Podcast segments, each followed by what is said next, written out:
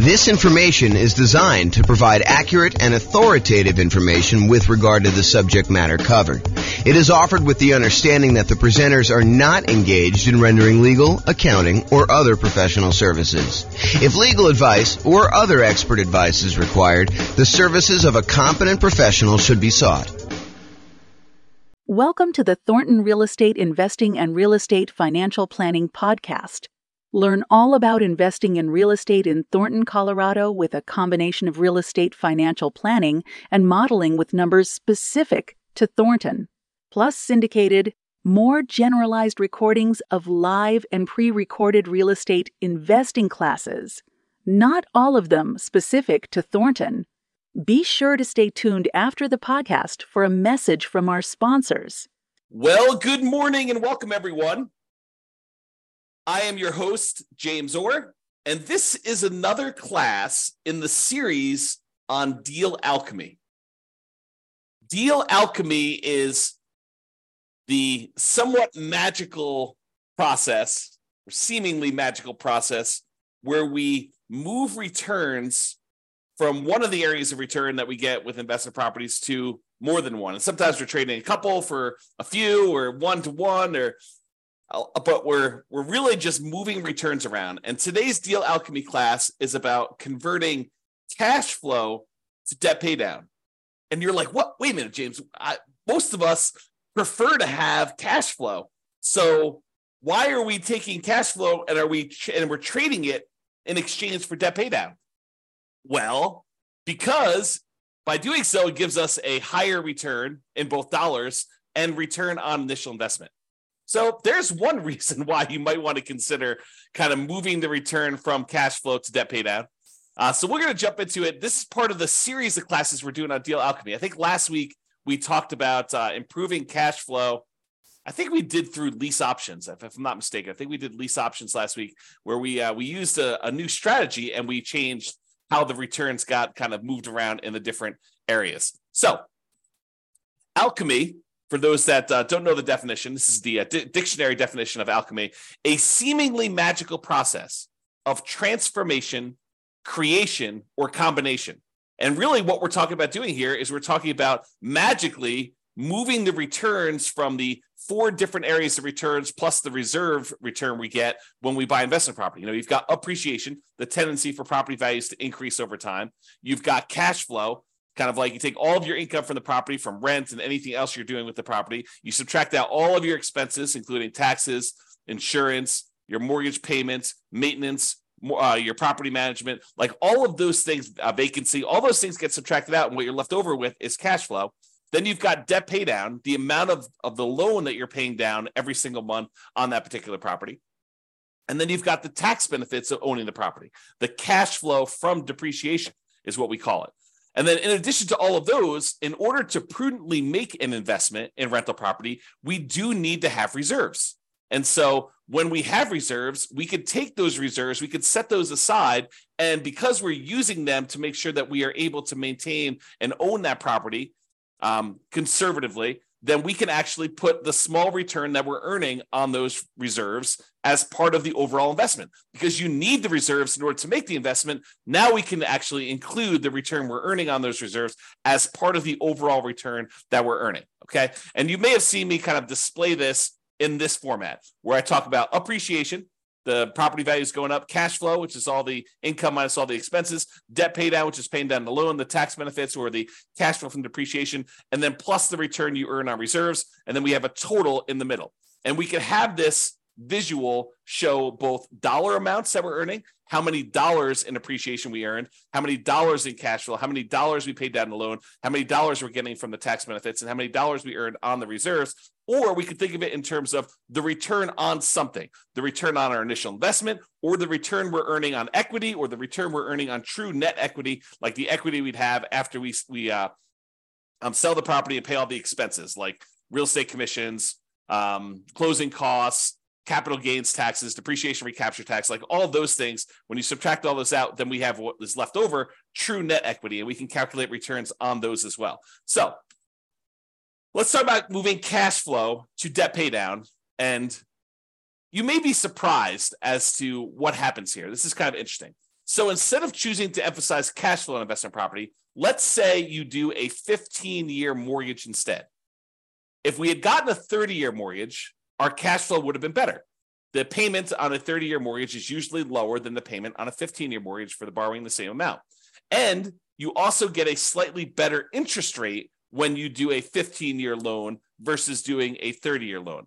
But even with the improved interest rate, the payment is still going to be overall higher because you're paying off a certain dollar amount. You know, if you're buying a four hundred thousand dollars property and you're putting twenty-five percent down and you're paying off three hundred thousand dollars worth of loan over a thirty-year period or over a fifteen-year period, in order to pay it off over fifteen years, your payment has to be higher in order for you to pay that thing off, okay? So what we're really talking about is worse cash flow when we move from a thirty-year loan to a fifteen-year loan, but much better debt pay down, okay? So you're going to see that we're moving the return we're earning from cash flow into the debt pay down portion of that return quadrant, and we're looking at that and seeing how much of an impact that has.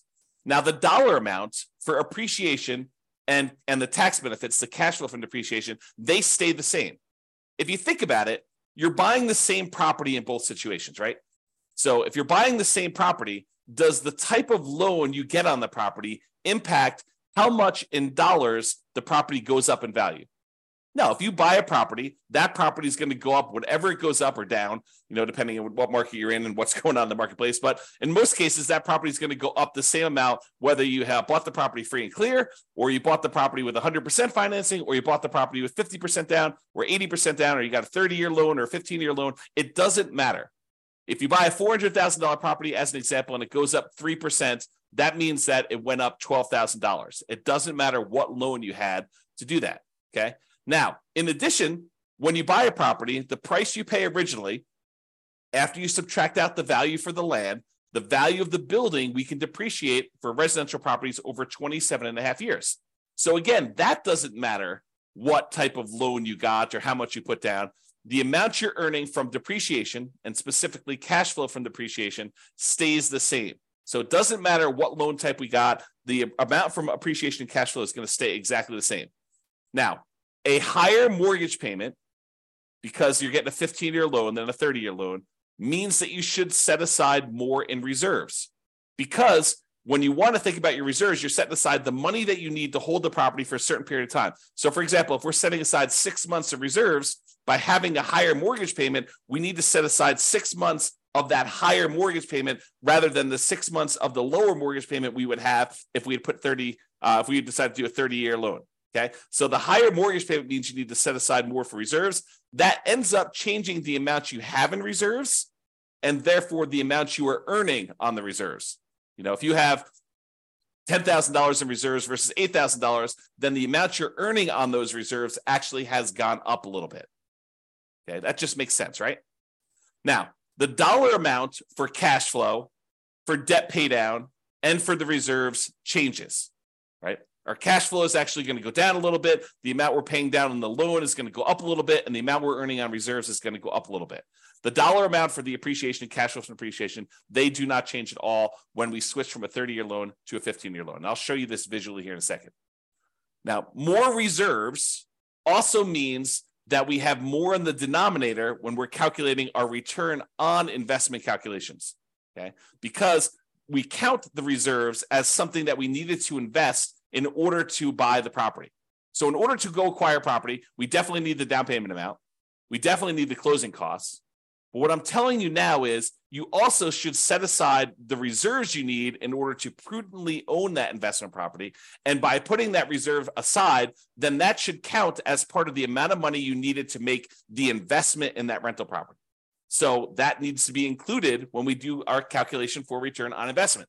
Anyone who is using like someone else's spreadsheet, not the world's greatest real estate deal analysis spreadsheet that automatically does this for you, but anyone using these other spreadsheets, you're analyzing your deals incorrectly. A- another way of saying it is you're lying about your returns.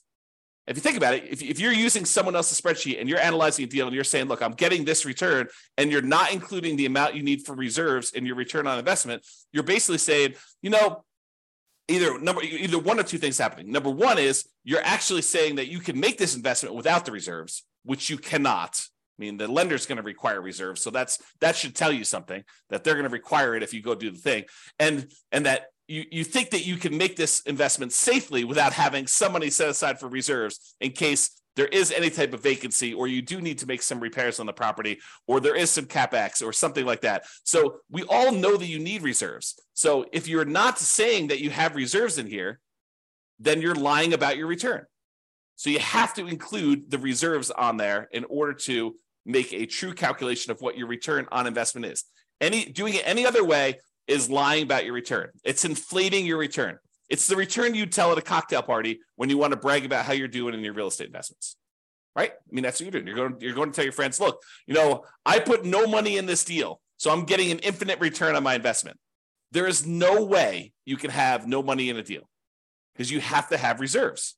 So you're always going to have something in the denominator, okay? All right, enough of that little side tangent there. Um, so what having more reserves means that you have more investments in your return on investment calculations. That means it's going to be a smaller overall return on investment for the same dollar amount. So in other words, the appreciation dollar amount, if it's twelve thousand dollars that the property went up in value, and now we divide by the return on investment, the investment part of that, if you have to have more in reserves, that means that the overall return on investment, the twelve thousand dollars divided by what you had to put into the deal, is going to be smaller when we increase our reserves. And we increased our reserves because we went to a fifteen-year loan versus a thirty-year loan, which means that our monthly payment is going to be higher, okay? So let's look at this visually and see what's going on here. So this is where we have the traditional rental. We have this amount in appreciation. We've assumed it's eleven thousand eleven dollars per year. Cash flow is two thousand three hundred thirty dollars in the first year. The amount you pay down the loan is two thousand seven hundred seventy-nine dollars. The tax benefits from the cash flow from depreciation is one thousand seven hundred dollars, okay? So these four plus the amount you're earning on twelve months of reserves at eight percent is two thousand two hundred three dollars. So the total amount you're earning is twenty thousand twenty-three dollars. That's your return by buying this property in the first year. Now, by going and converting this from a, and this is a thirty-year loan, by going and converting this thirty-year loan to a fifteen-year loan, we're going to change the return from cash flow. Your cash flow is actually going to go down a lot, and your debt pay down is going to go up a lot. However, the appreciation dollar and the tax benefit dollar are going to stay the same, and the reserves are also going to change because we need to have more reserves, okay? So when we do that, it looks like this, the fifteen-year mortgage on the right. So appreciation is the same. The amount in cash flow went from two thousand three hundred thirty dollars positive, you know, about two hundred dollars a month, to now it's negative four thousand twenty-four dollars. And you're thinking to yourself, James, that's crazy. You know, I went, you know, almost six thousand four hundred dollars worse by doing this fifteen-year mortgage. Yeah, you definitely did. But where did that return go? It went from cash flow down to debt pay down. And it's, you'll notice it's not one-to-one. It's not like, you move six thousand four hundred dollars down in one spot, so you obviously go up six thousand four hundred dollars in another spot. It is not a one-to-one correlation. You don't get one dollar by moving it from one spot to another. Sometimes it's a lot more. Sometimes it's less, okay? So you got to go and look at the math and see what happened here. So now we went from earning two thousand seven hundred seventy-nine dollars paying down the loan, so now we're paying down ten thousand five hundred fifty-one dollars. Just by changing from a thirty-year loan to a fifteen-year loan and the slight changes that are uh, related to that. The, the one change that's probably most predominant is the fact that your interest rate is a little bit better on a fifteen-year mortgage than on a thirty-year mortgage, okay? So now, the tax benefits also stay the same. They're both one thousand seven hundred dollars, and because we had to increase our reserves, we went from earning two thousand two hundred three dollars to earning two thousand seven hundred sixty-two dollars. Okay, so that's about five hundred dollars more.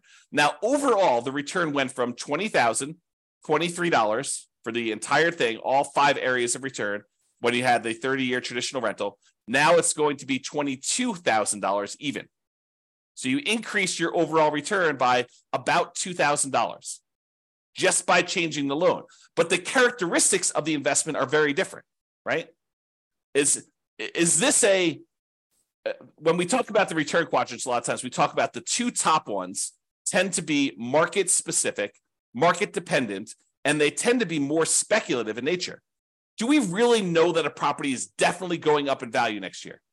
No, We're speculating that we're going to see appreciation on the property. And if you came to the class yesterday, watched the video yesterday, I went through all the data for the last one hundred thirty-three years, showing you what the chances are of you seeing positive appreciation in the marketplace.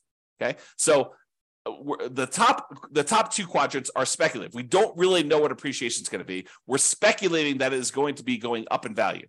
It could go down. It could stay the same. It could go up. It could go up more than what we're estimating. It could go down more than what we're estimating. Really, we don't know. It's speculation. The same thing is true for cash flow. And a lot of people, you know, especially newer investors, want to argue with me. They're like, no, cash flow is fixed. I know the rent I'm getting on my property, and I know the amount of my expenses. And I'm telling you, you do not. Rents change over time. Sometimes rents go up. Most of the time, rents go up. However, rents can go down.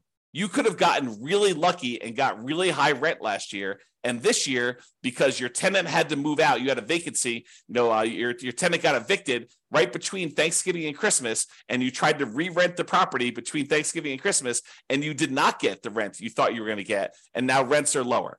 Or there were unexpected repairs on the property, and instead of having ten percent set aside for maintenance, you needed twenty percent set aside for this year.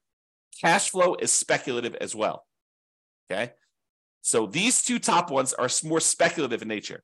The two bottom ones are more certain in nature. The debt pay down one is a contract between you and the lender. If you make the payments as agreed, you get this return. It is not dependent on what the market does. The property values can go up and down. It doesn't matter. You're getting that debt pay down. Your cash flow can go up or down. It doesn't matter. You're getting this debt pay down return.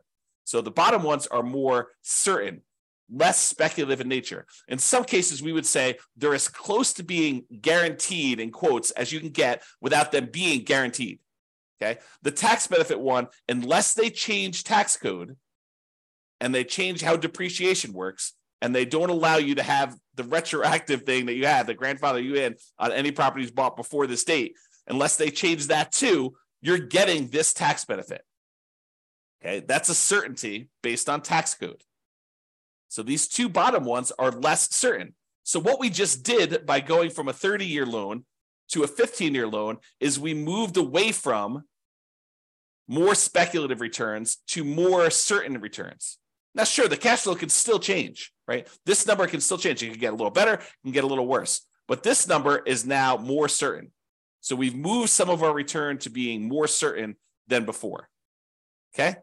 And the return on reserves, those are somewhat speculative as well, depending on what you're investing in, right? We've assumed you're earning eight percent return on the reserve on the reserves that you have. And that's you assuming that you're investing in whatever you want. In most cases, I think a lot of folks are going to invest in some type of index fund and have some type of ratio where they're going to keep a certain amount liquid in savings and then a certain amount in addition in backup reserves where if they had to access it, they have the money available. And that's how you're earning that return, okay? So if we look at those returns, that's what happens in terms of dollars. Now let's look at it in terms of what the percentage return on investment was.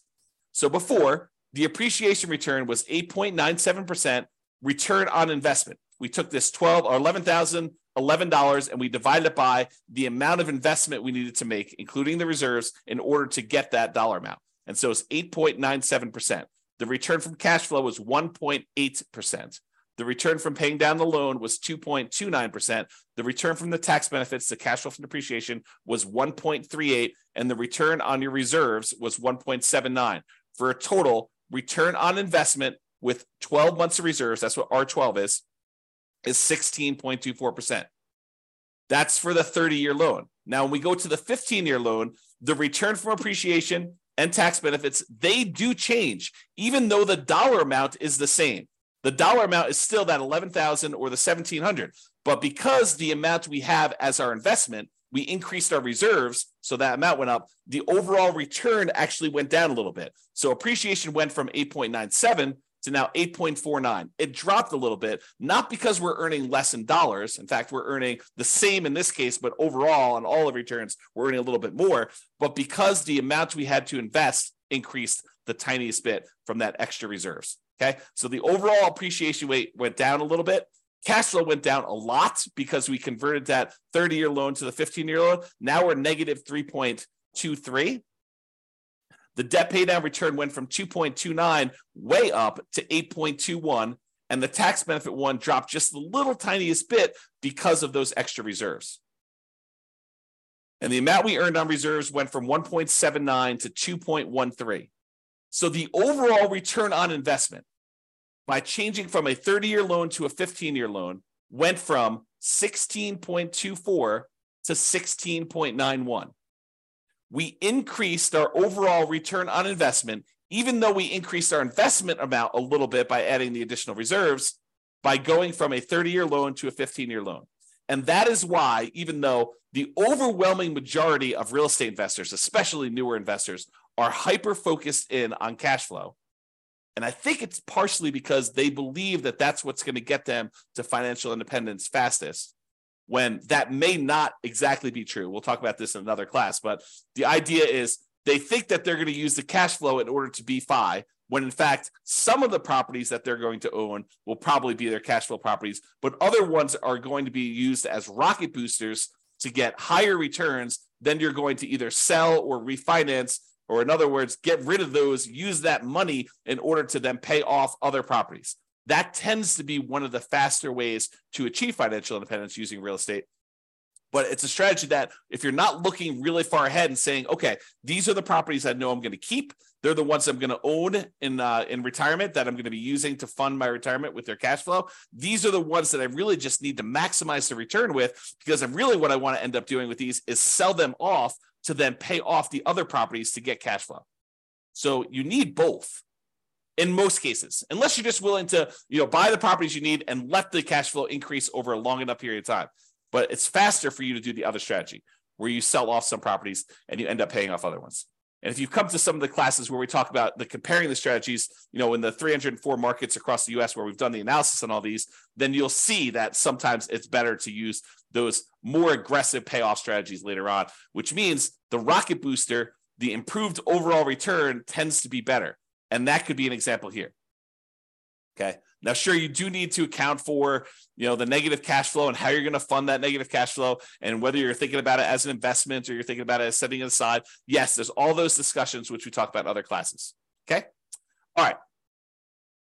I just want to show you what the difference was in the amount you needed for reserves. So this shows you the total amount you needed for your investments when you're talking about return on investment. So when we do the traditional rental, it's one hundred thirty-four thousand dollars in order to buy this property, or one hundred forty-one thousand dollars. So it increased by about seven thousand five hundred dollars or so. seven thousand six hundred dollars is what the difference was that you needed to have in reserves uh, to go from that thirty-year loan to the fifteen-year loan, okay?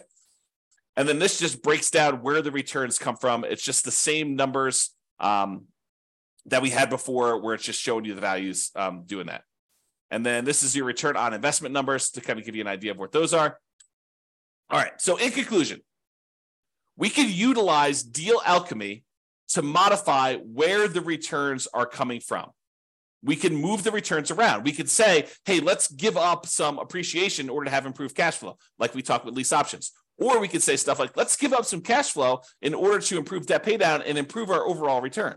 That's what we covered today. And there's other variations to this, which we'll cover in future classes on Deal Alchemy.